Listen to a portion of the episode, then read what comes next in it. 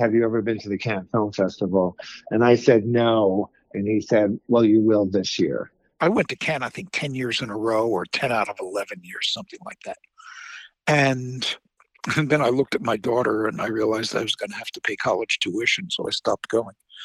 It was a good trade. Minus 10, 9, 8, 7, 6, 5. That's one small step.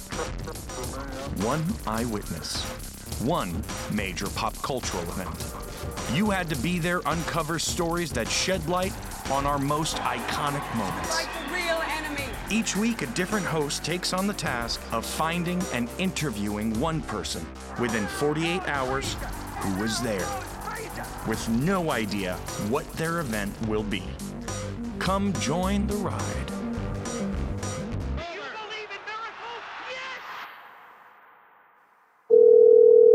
Adam, it's Web from Hi Barr. Are you ready for your assignment? Hi, Web. I'm ready. Adam, your assignment for this episode of You Had to Be There is to find and interview someone who was at Cannes in 1994 when Pulp Fiction won the Palme d'Or. You have 48 hours. I know it's the weekend, but I'm confident you'll find someone who is at Cannes. Good luck. My name is Adam Karp. I am a 25 year old producer, director, and executive assistant based in California. I work mainly in documentaries and am an occasional helping hand on podcasts. I met Julia Thompson while working on a documentary series in rural Mississippi. Hey, Julia. Hey, how's it going? Good. So I'm I'm. having my coffee. How is it?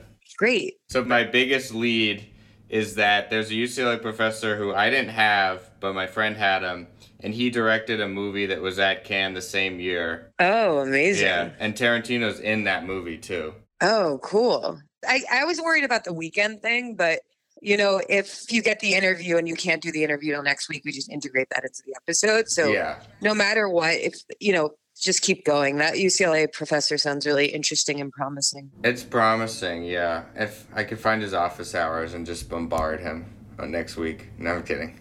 Yeah, well, no, I think you can actually just I have a feeling you'll get to him this weekend. You know that YouTube clip?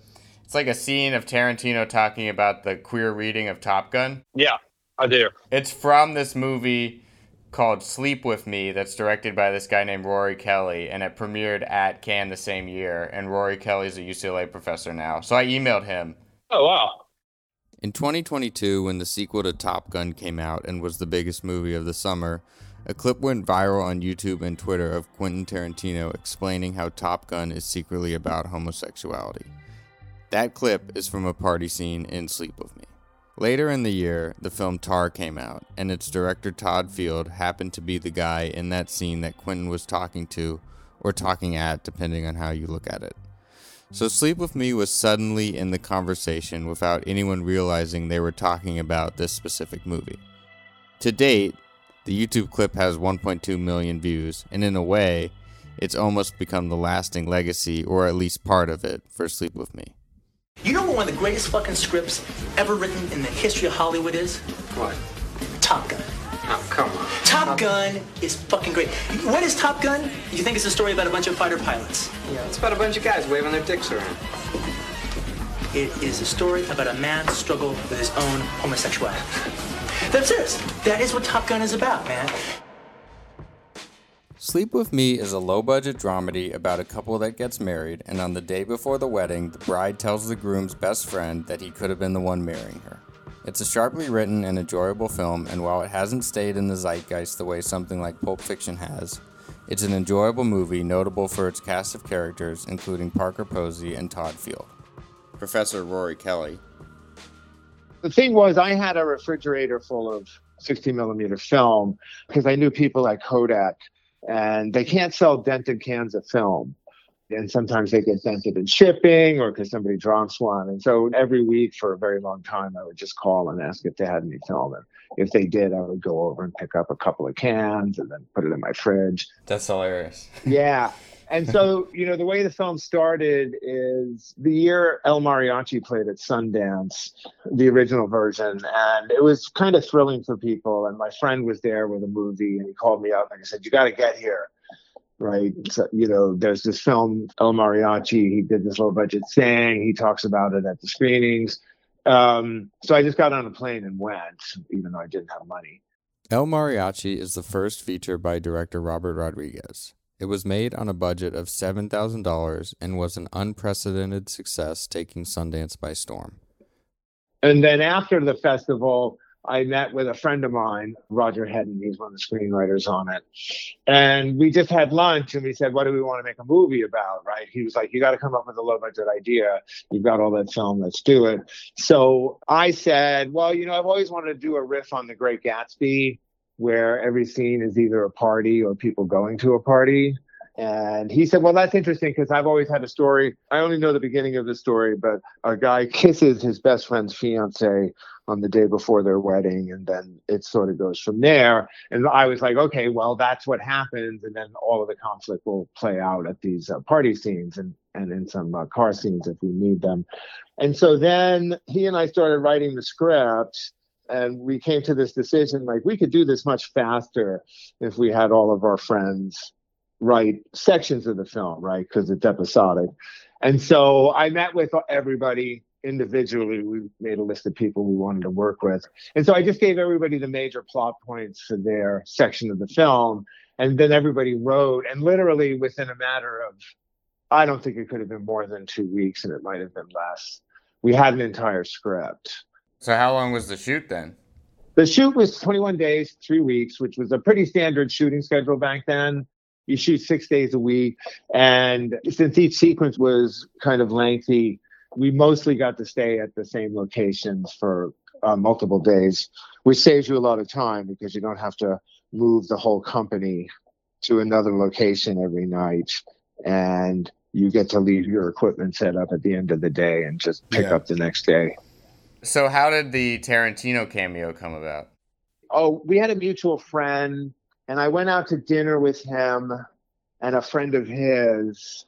She was a French actress. She's the woman in Kill Bill who gets her arms and legs cut off. He was in pre production for Pulp Fiction at the time. Oh, that's why we had dinner. He wanted to be in the movie, right? So I said to him, Well, the whole movie's cast. And he said, Oh, well, I heard it's a movie about a bunch of parties. Can't I just go to one of the parties? uh, which I thought was a funny idea. And so we put a line in the script. We gave him a dialogue. It just said Quentin, right? And then uh, instead of writing any dialogue, we just said he says something funny. So then on the day that he was in the scene, he came to set. There was nothing prepared, right? But he had that Top Gun story in mind. Um, and so while I was doing stuff, he kind of followed me around, you know, not like he was my inferior, just like it was the easiest way to uh, do it. And he did the whole thing for me. And it was very funny, but it was also super long.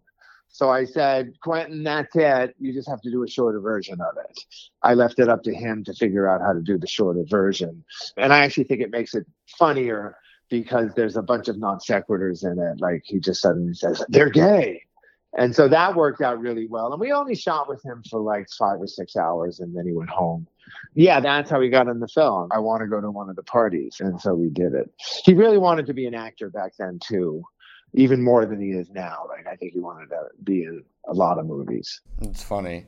So, he was in pre production. Like, had you heard rumblings about his movie at all? Oh, yeah, it was already like a big deal. Okay. It was already like a big deal.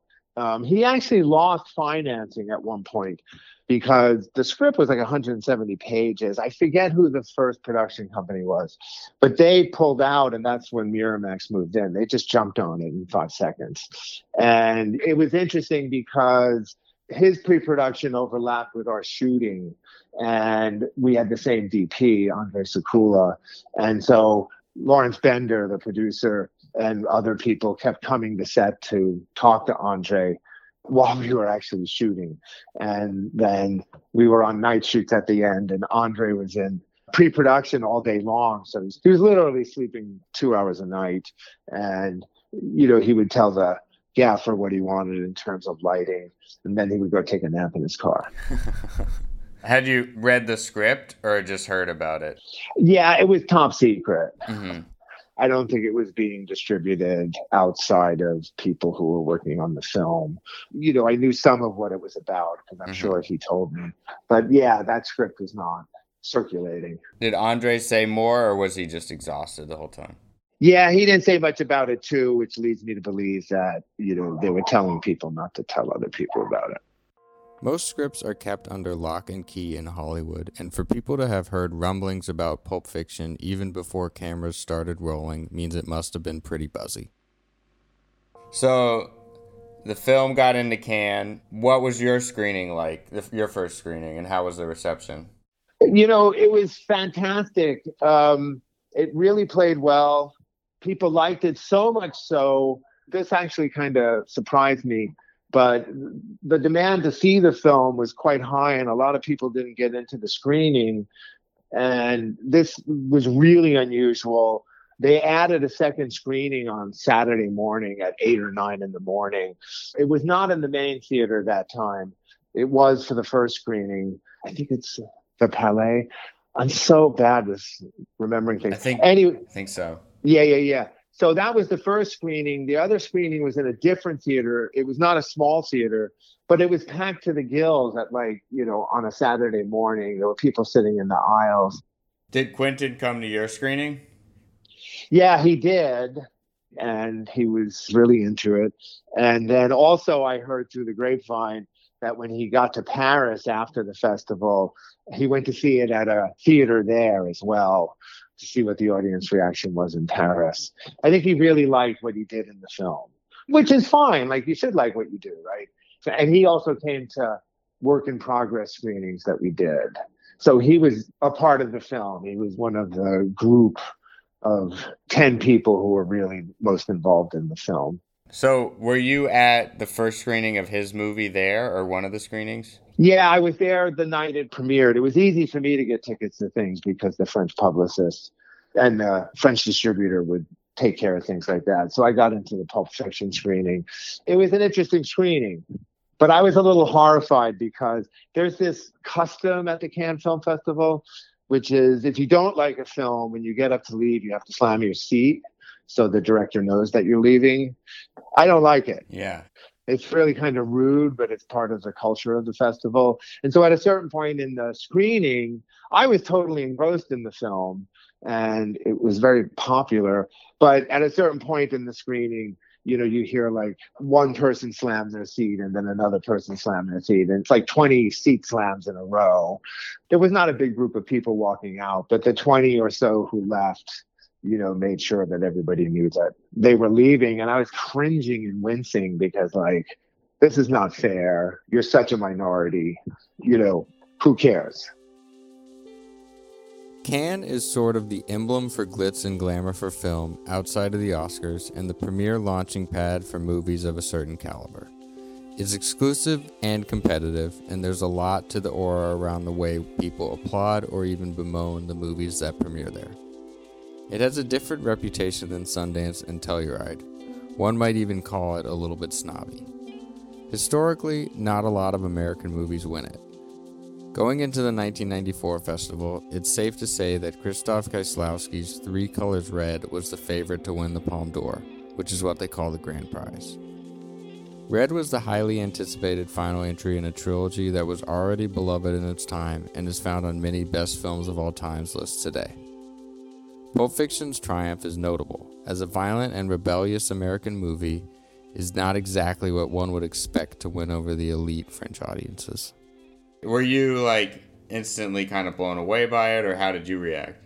I was blown away by it. And then, I, of course, I saw it again when it opened in theaters. But yeah, I thought it was something remarkable because of the structure of it and, you know, John Travolta being in the film and a really fresh movie, you know, and the, all the dialogue he was able to pull off in that film. That's why the script was 170 pages. But to me, it's all very entertaining to listen to. But you know the funniest thing about Europe is? What? It's a little differences. I mean, they got the same shit over there that they got here, but it's just, just there. It's a little different. Example. All right, well, you can walk into a movie theater in Amsterdam and buy a beer. And I don't mean just like no paper cup. I'm talking about a glass of beer. And in Paris, you can buy a beer in McDonald's. And you know what they call a, a, a quarter pounder with cheese uh, in Paris? They don't call it a quarter pounder with cheese? Oh man, they got the metric system. They wouldn't know what the fuck a quarter pounder is. And what do they call it? They call it uh, Royale with cheese. Royale with cheese. What do you think about Pulp Fiction? I love Pulp Fiction. It's actually my favorite Tarantino movie. Producer Julia Thompson. Really? Yeah, I'm not a huge Tarantino fan, so Mhm. I did like the Reservoir Dogs, and I like the newest one actually. I like the newest one a lot. Once Upon a Time in Hollywood. Yeah, I like Pulp Fiction because of Travolta Mhm. and just his comeback. That whole story is, other than him being a Scientologist, I was very happy for him. Steven Prince, who I interviewed for my subject, yeah, you know his story is in that too, so I think I like it, and the soundtrack is amazing. His stories in Pulp Fiction? Yeah. You know the Uma Thurman scene? Yeah. The resuscitation. Yeah, yeah.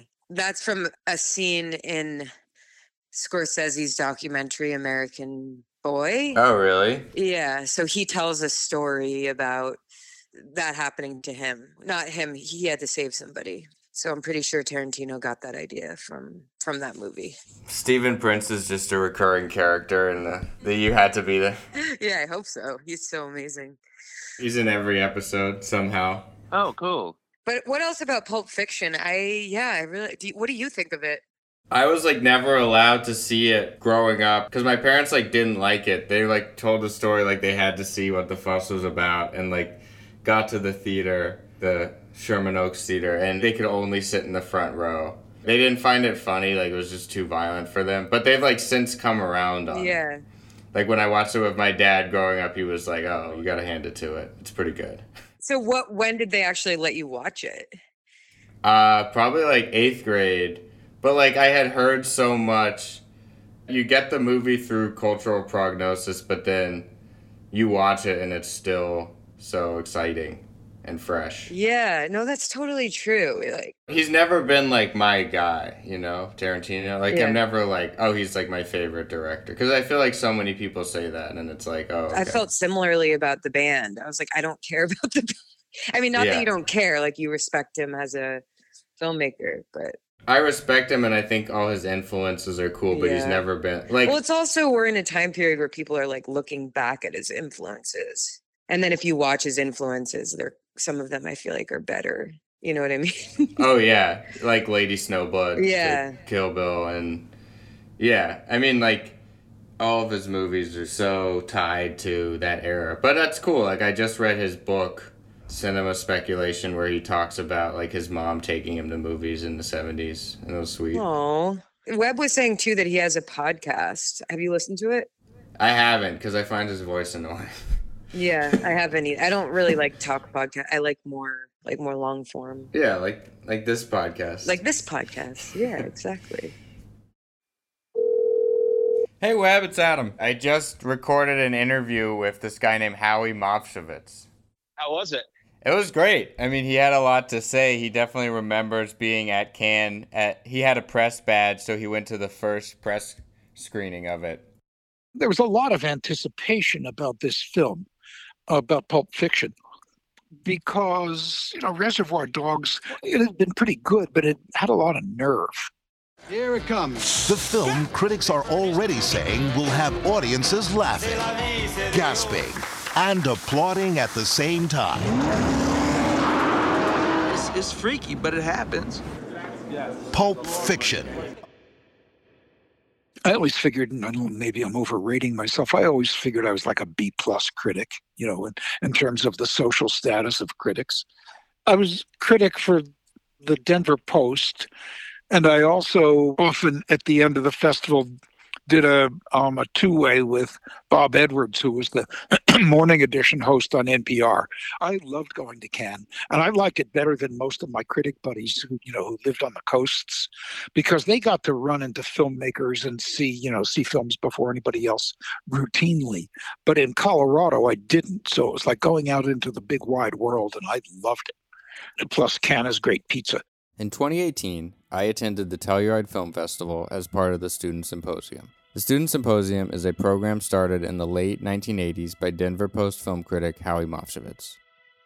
And so at Cannes, I remember talking to my critic friends about, you know, what Tarantino was up to and stuff like that. Nobody thought he was the great boy genius, but people thought that he had a lot of promise, and Reservoir Dogs have been really, you know, provocative and fun, you know, you know, in that Tarantino way. So the press screening was at night, which meant that there are two large theaters in the what's called the Palais, Palais des Festivals at Cannes, and the morning screening was the bigger theater, but the evening press screening it, it was in the Salle Debussy. You know, I mean, it probably held two thousand people or something like that. You know, and I knew it would be full, and I knew that I should go early. But during the afternoon, I went to talk to a guy named Mark Urman, U R M A N. Mark died a couple of years ago. At the time, he was a publicist, and as I recall, he was the representative of the festival for English speaking press. Mark was an incredible publicist. I remember talking to him. He said, You know, I never lie. I said, I know you don't. He said, That's really important to me. He said that I never lie, you know, which is not necessarily the rule among a lot of publicists. I went to see him and I said, Mark, what do you know about this film? And he had seen it. And he said, I can tell you two things. And I said, Yeah. He said, It's 20 minutes too long and it isn't about anything at all. Mark really was a brilliant guy and he was incredibly articulate. And I thought, God, what a way to put it. And after I saw the film, I thought he was absolutely right. You know, it was 20 minutes too long and it isn't about anything at all as I recall, there were some people who walked out because the violence really got to them. But for the most part, I think the audience responded very positively to the film. People really loved it. But were sort of, the people I knew at least, they were not embarrassed, but surprised that they liked it so much and found it so funny. You know, I mean, a lot of us were, you know, sort of good political lefties of, you know, various stripes.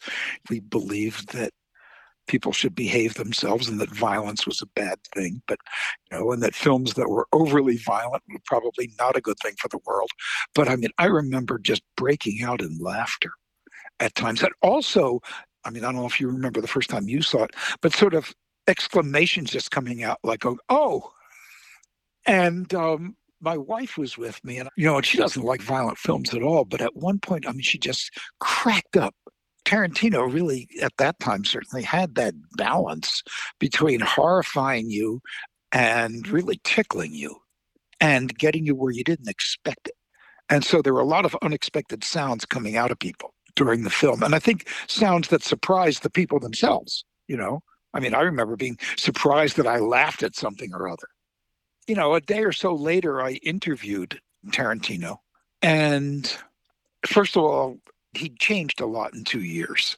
He was far more polished, of course, and he was far more savvy about the PR game. See, he had gotten media training. He wasn't. Yes. Have you ever been to Cannes? I haven't. I mean, the first time I interviewed him, it was outside on sort of, you know, a deck or something like that at the Palais, you know, and you could see the harbor and stuff. It was nice. And, you know, I don't know, we talked for quite a long time and it was very casual. And then the interviews for Pulp Fiction were indoors at sort of round tables.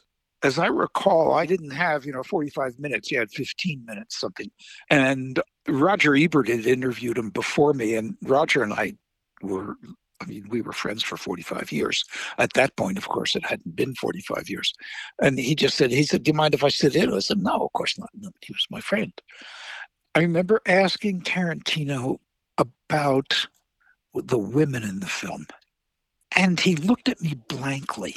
Like he had no idea what I was asking about. And I remember asking it a couple of ways. Memory is, you know, as you know, weird. And I think I was asking him about why the women sort of had to bear, how do I say this? The women were judgmental, as I recall. And I asked them, why was it the women who sort of had to carry that burden? And he looked at me like he didn't know what the hell I was talking about. And I realized that he's not an introspective guy. At least he wasn't then. I mean, I've you know haven't encountered him since. This guy has seen every film ever made, but he's not. I don't think an introspective man. And and I think my question really sort of buffaloed him. You know, and he wasn't hiding anything. You know, I mean, I found him very open and all that, but I think he just didn't get what I was talking about. That brings to mind. I don't. I don't know how well you remember your review, but you have a quote about the women living in a boy's fantasy world. Oh yeah. Okay.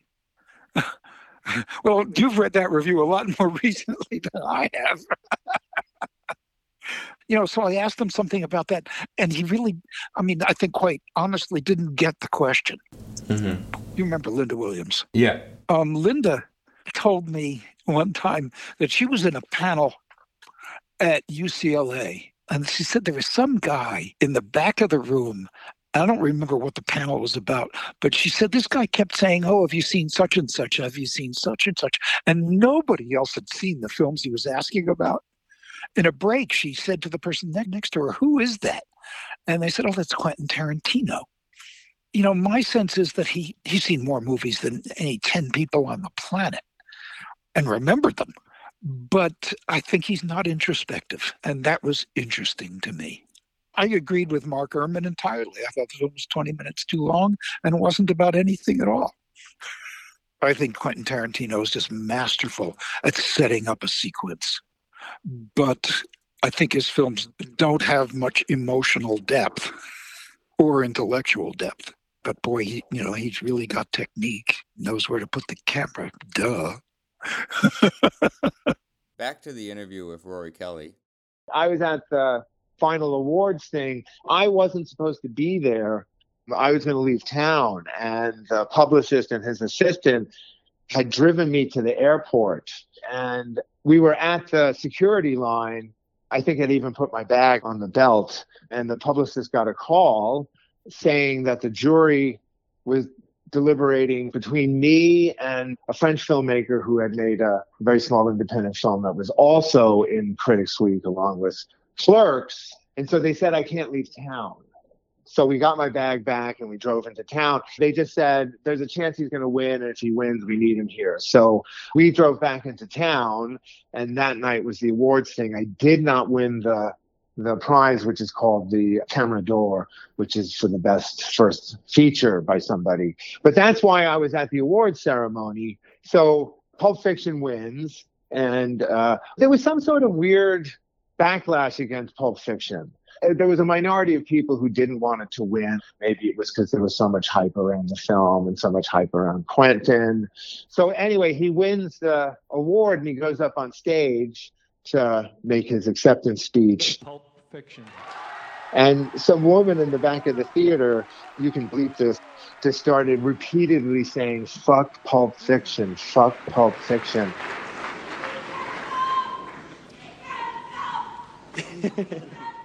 and Quentin just like looks up at her and shoots at a bird, right? Gives her the middle finger. And then he goes on with his acceptance speech. You know, the vast majority of people were were thrilled that it won. Somehow I was the first person to see him after he won. Like he was standing outside the theater in the hallway, not on the street. And I bumped into him and we talked for a while, but also he was in a kind of daze because of winning. And he, he was probably a little put off his game by that woman who was yelling against his movie. Back to Web. Nowadays, film criticism is very different than it used to be. I don't really know how to articulate it. It's like it used to be something that would steer people to the movies or not. It used to be a lot more harsh too. Yeah. I love going back and reading the old Ebert or Pauline Kael reviews because first off, the writing's awesome, but uh, also you get to see a movie through someone else's eyes that you normally it's movies you love. And their reviews are timeless. Yeah. Yeah, they're timeless. Like Pauline Kael wastes very few words. And if it's like Roger Ebert's reviews, like sometimes you want to see them just to see like what did this person actually think about it. There's not much of that these days, which is a shame. Now it's podcasts, really. Yeah, Howie was friends with Ebert for 45 years. Look, I partly became a critic because of Roger. When did you meet him? I met him in the spring of 1970. He was in Boulder for an event on the University of Colorado campus. I remember exactly the moment where I met him because um, he was walking with a, another Chicago newspaper guy named Bill Braden. Did you ever see um, the Glenn Miller story with James Stewart? Oh no, no, Oh, but okay. I know it, it. It airs on TCM like once a month. Yeah. well, there's scenes there on the University of Colorado campus on what's called Varsity Bridge. And I was, in fact, walking across Varsity Bridge and I saw this friend of mine, you know, fellow graduate student who was from Chicago. And she was walking with these two guys and she introduced me. One of them was Roger. And, you know, we became friends for the rest of his life. Wow. And I was a graduate student in English, and my focus was medieval literature. You know, I mean, I wasn't thinking about writing about film. I was thinking writing about Beowulf.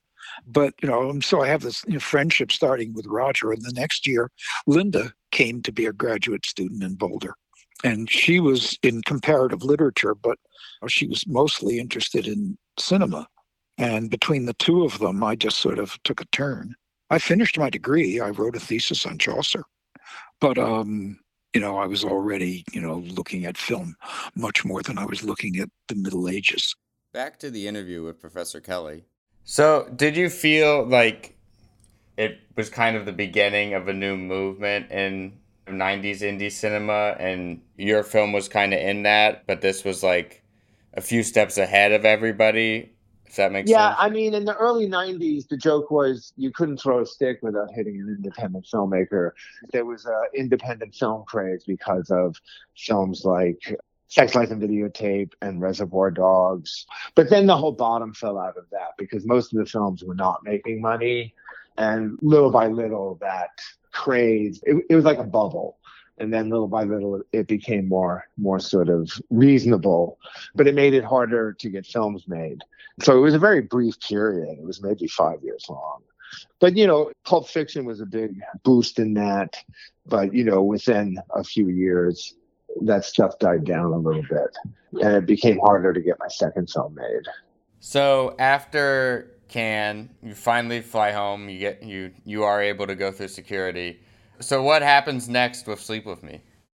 Well, then we had to deal with MGM because they bought the movie Oh, and good. they bought it for a nice price. I mean, the film made a profit. It didn't do great at the box office, but it made a profit because, you know, they had sold it in so many places. So the actors all got scale, nobody got above scale. Uh, all the above the line people, including the actors, we all took 5,000 for our contributions to the script. And then some people got another 5,000 because they were producing. And I got an additional 5,000 because I was directing. But it was $10,000, which is not a lot of money.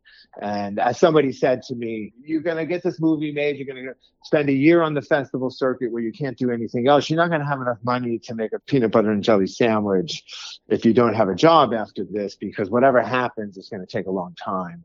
So I was fairly broke for a long time. Uh, you know, I was going to festivals with $20 in my pocket. I was at the London Film Festival with like, you know, just a single $20 bill and then to a film festival in Ghent and it was the same thing.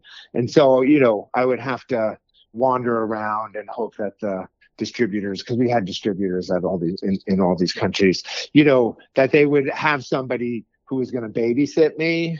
And they did in every case. And so they would take me out to dinner and stuff like that.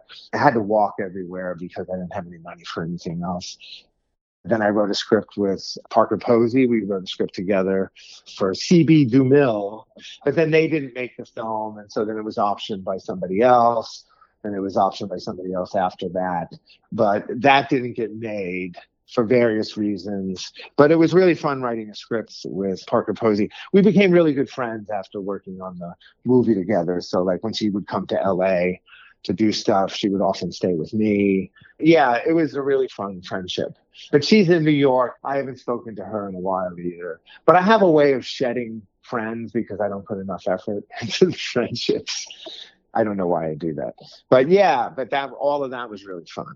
Back to Web.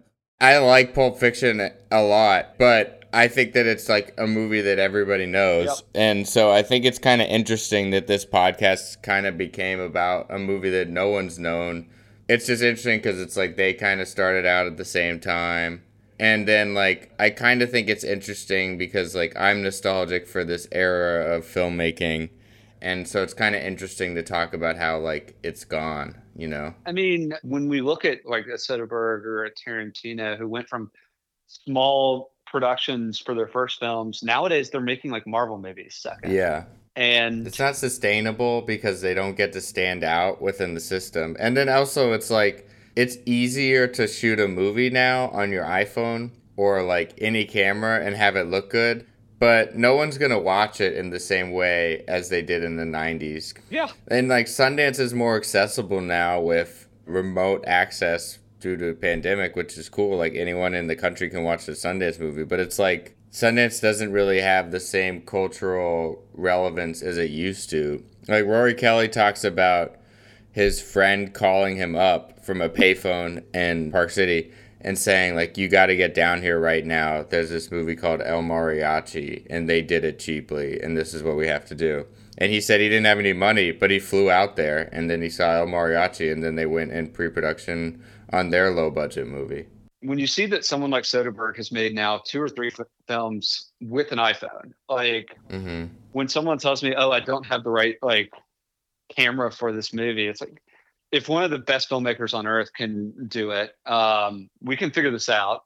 One, two, it's like he gets shots with iPhones that you don't need permits with, and you can yeah. sh- show parts of New York that have never been seen on film. But also, like, it's just like it's really inspiring and liberating to know that someone could have an iPhone and do that. And then, like the Knick, he wrote, directed, and then had to use a pseudonym to edit it so that he would not get too many credits. Um, I don't know. Uh, it's I'm not nostalgic for it. I just think that it's very liberating to know that some of these iconic films can be made on budget, lower than budget, or yeah, like if you have a story to tell, there are ways to tell it. And yeah, and like the El Mariachi is a good example. Like, will people want to watch something like El Mariachi and take a chance on like a new voice now, or are they just being spoon fed? The Marvel movies and the remakes and sequels and stuff, so they don't give a chance to the other stuff. Movies are more and more accessible these days, but it's harder and harder to get people to notice and want to seek them out. I'm not sure a filmmaker could come around today and make a movie for $7,000 like Robert Rodriguez, or make a movie on an iPhone and get noticed in the way Steven Soderbergh can, because he's already a famous and well regarded director that arguably kicked off the indie movement back in 1989. Had you kept in touch with him at all after? Yeah, we did. We used to end up at similar things. And we had a mutual friend, so we might be at the same party or the same barbecue or the same bar. But since then, I haven't really seen him. The thing about the kind of notoriety that he achieved is that you kind of have to shrink your world. Otherwise, there's just going to be too many people coming at you. Like we were at a bar once and people just come to the table and they want to talk to him. I think he found it kind of annoying after a while. I'm sure it was sort of thrilling at first. But all these young men, it was always young men who wanted to talk to him about how cool his movies were. You know, I think I would have done the same thing. You kind of pick your group and stick with it. And so, yeah, I haven't seen him for a long, long time. I have a beautiful picture of Quentin at the party seeing me and him talking. Oh, that's funny. Yeah, uh, they let me have it. I told the studio how much I loved that image, and so after they used it, they gave it to me. What's the film about? What's it really about? What genre does it take? What, what like it, like a, like the spine? The spine. Like one sentence. Like no, I don't fucking Boy Meets Girl. I don't give a shit about that. Fuck Boy Meets Girl. Fuck motorcycle movie. No, what is really being said? What's really being seen? That's what you were talking about. Because the whole idea, man, is subversion. You want subversion on a massive level. You know what one of the greatest fucking scripts ever written in the history of Hollywood is? What? Top Gun.